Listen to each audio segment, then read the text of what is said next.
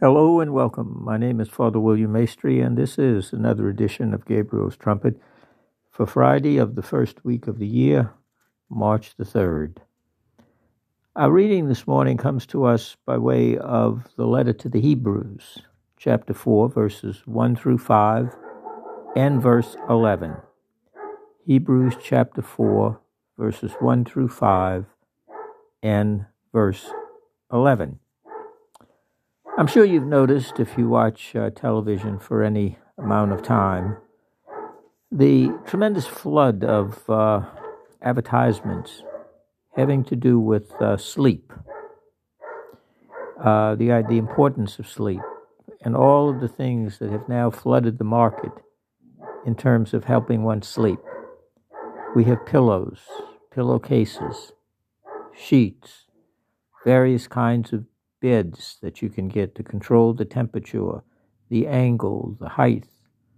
Uh, they even have dual controls so that uh, the wife or the husband can uh, control the temperature of the uh, of the bedding. In addition to all kind of products, some requiring prescriptions, a lot of them now are uh, natural. Therefore, you can buy them over the counter. They're made of all kinds of uh, uh, vegetables and various other kind of organic materials, and they purport to help you to sleep because uh, we have been told over and over again that uh, sleep is very much related to our health and our performance. Well, the letter to the Hebrews talks about the importance of rest, R E S T. But the rest that the Hebrews passage is talking about is on the order of the spiritual. And the writer says, while the promise of entrance into his rest still holds, we ought to be fearful of disobeying, lest any one of you be judged to have lost his chance of entering, of entering into his rest, into the rest of Almighty God. Now, what is this entrance into the rest, into this spiritual peace that he's talking about? You can't get it over the counter. It doesn't come by way of a pillow or a sheet, or even a uh, temperature-controlled bed, much less out of a capsule. It is the promise that was made to Abraham, Isaac, and Jacob in the Old Testament, the patriarchs, that indeed God would raise a Messiah, that the Israelites would be the first people of the covenant, the chosen people, and from them God would lift up a Messiah and present through them, through the house of David, a Messiah. And that indeed has taken place in the person of Jesus Christ. But there are many who are becoming disillusioned, who are beginning to grow lax, and who are falling away, and who are very, very much worried that entrance into the promise made to the patriarchs, their ancestors, has not been fulfilled or will not be completed, and certainly not in Jesus. And the writer goes on and he says that many of you have heard the word, that is the preaching of the gospel. They've heard the scriptures, but you did not profit from them, because you did not receive it in faith. Now we can translate that to our own situation, can't we?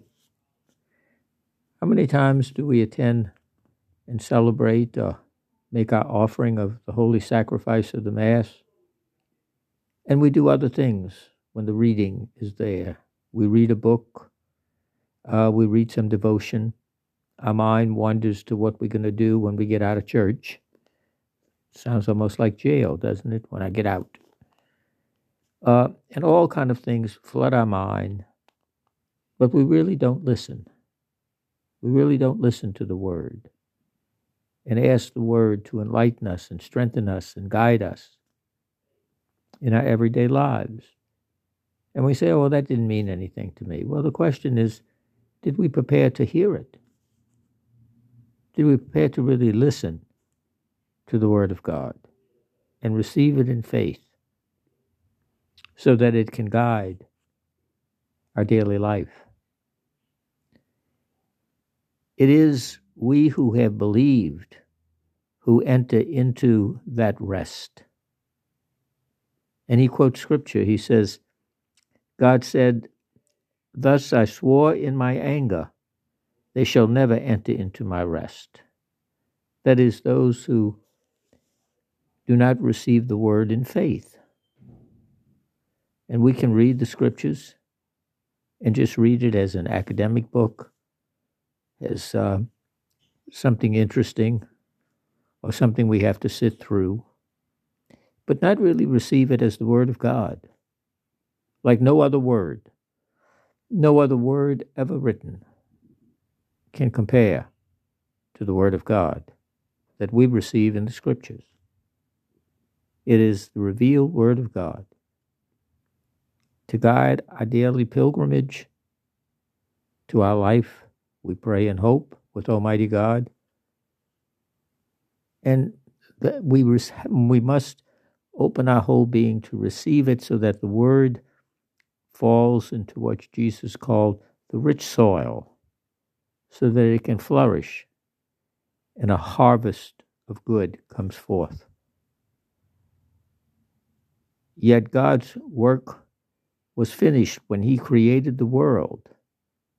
For we read, "And God rested from all his work on the seventh day." And so we take our example from Almighty God, who at the end of his work in the book of Genesis with the creation of the human person, rests and says that it is not only good, but it is very good. The human person is the epitome of God's creation.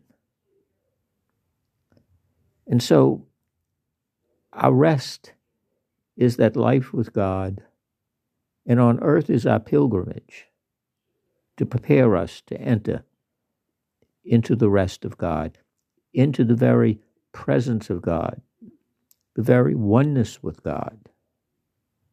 But we must receive it in faith, not faith only in our head or on our lips, but in our hearts. That guides us in our everyday life, illuminates our life, and strengthens us. And so, when we talk about rest, entering into his rest, again, it is not a rest that we purchase. It is God's gift to us. It is our destiny to be one with Almighty God, where we will be at rest.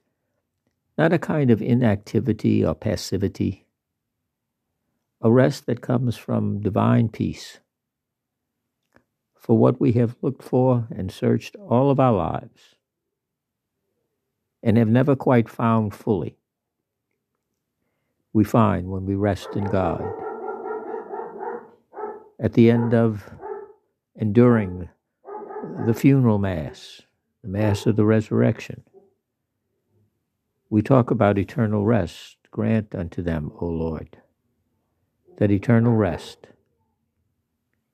And that begins here on earth by living the scriptures with our hearts opened in faith to receive the word. So let us today, especially in this first week of Lent and in this holy season of Lent, let us receive the word, especially during this time, open in faith, that God's word may strike deeply and plant its roots firmly inside of our own hearts, so that in God's good time we may know his rest, a rest which the world cannot give, but comes from God's unbounded love for us. God bless you.